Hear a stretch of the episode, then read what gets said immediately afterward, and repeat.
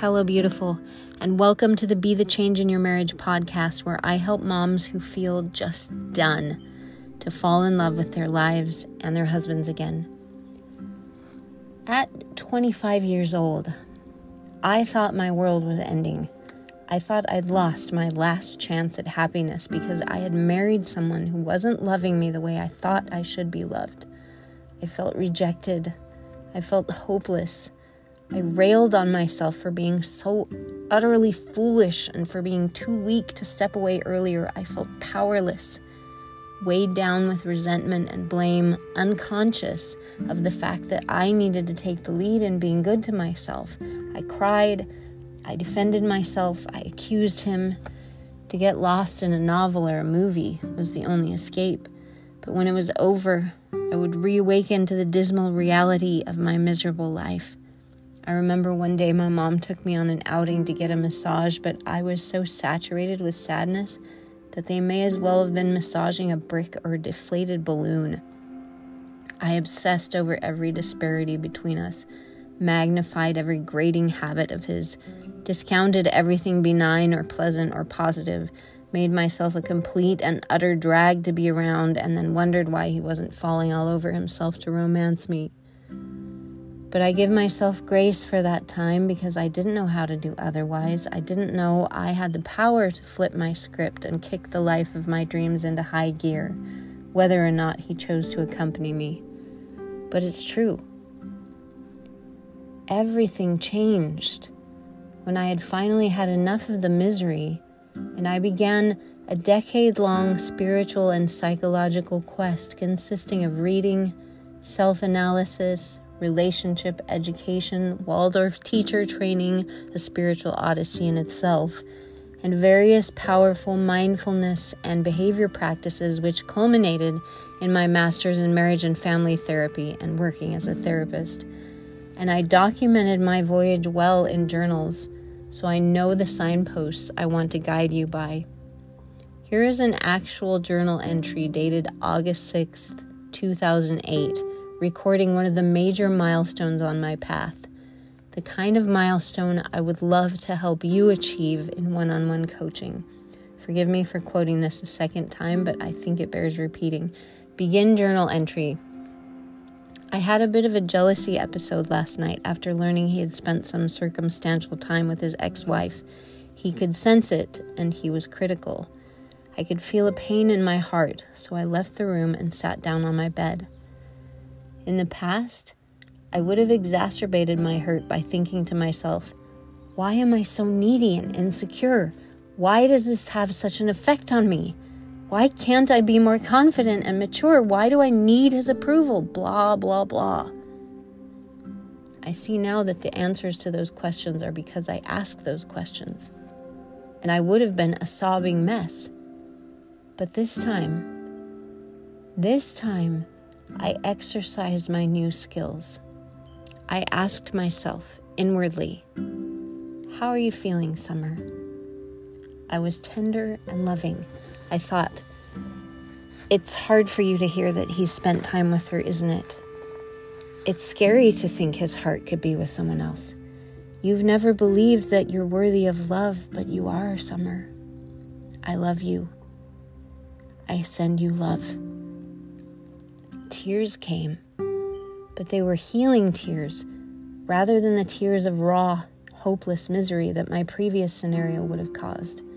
When a thought of criticism appeared, a hint of self doubt at needing so much intervention, I countered with, You're still very much a child emotionally, Summer. I've never taken care of you before.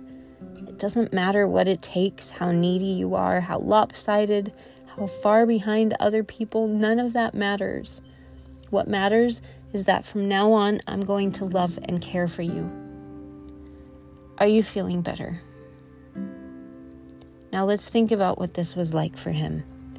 For those of you who think this sounds goofy, I don't care, because this gift of self love is among the most priceless I've ever received. Who could have ever imagined that such healing could come from my thoughts? And conversely, how many times have I needlessly beaten myself emotionally to a bloody pulp, so to speak? End of journal entry. everything can change. When the discovery that his opinion is only his opinion and has no reflection on your worth settles deep into your bones. When you realize that loving yourself is way, way more important even than being loved by a special someone, that's only a bonus.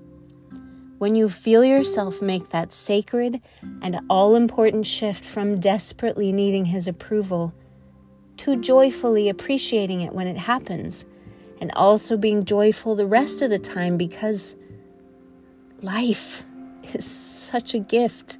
And the majorly awesome thing is, drumroll please, when you stop needing his approval and get busy living and loving, the approval starts rolling out by the bucketful, like Willy Wonka's river of melted chocolate.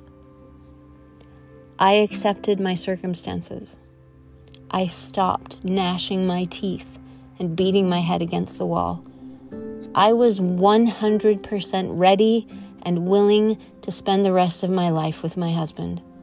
I was joyful and grabbed all the happiness I could. What was the result? Freedom within the marriage, peace, emotional independence, confidence, and self assurance that I could get through whatever happens in my life with my own unique flair. Laughter, wild nights, and joyful days. I am committed to getting you the same results that took me 10 years to achieve in a 90 day coaching period. A Buddhist monk once visited the hospital bedside of his fellow with the comforting words, quote, you will get better or you will die. Sounds severe, but it rather highlights the folly of stewing over it. In a similar way, as you begin where you are, love yourself and stop resisting what is, your marriage will get better or it will die, and all will be as it should. One day, I came across some information that instantly annihilated that marriage and it died a peaceful death, at least for me. And I was spectacularly prepared for the marriage to the gorgeous widower I have now, going on 10 years. The timing of our meeting could not have been more perfect. You can walk your own joyful, inspired path, regardless of what he's doing. And you don't have to divorce him to do it until your whole soul resoundingly tells you it's time. But find that healthy path first, because that's the only way you can make that inspired decision.